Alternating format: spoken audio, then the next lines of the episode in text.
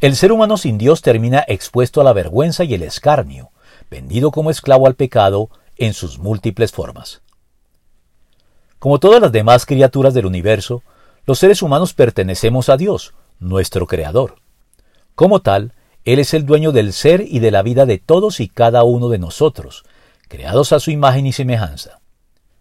En razón de esto, no tomarlo en cuenta con toda la seriedad que Él amerita, incluyendo en ello no solo el servicio a su causa y la obediencia a sus preceptos, sino la rendida gratitud y el reconocimiento que le corresponde en la adoración que en justicia le debemos, antes que cualquier otra actividad o interés legítimos en que podamos ocuparnos, es ya un acto censurable y condenable en sí mismo. La indiferencia hacia Dios o el relegarlo a un indigno lugar secundario en nuestras vidas puede ser más ofensivo para él que la misma incredulidad y rebeldía abiertas de quienes lo niegan expresamente y deciden no obedecerlo con plena conciencia. Al fin y al cabo, ambas actitudes constituyen diferentes formas de ateísmo.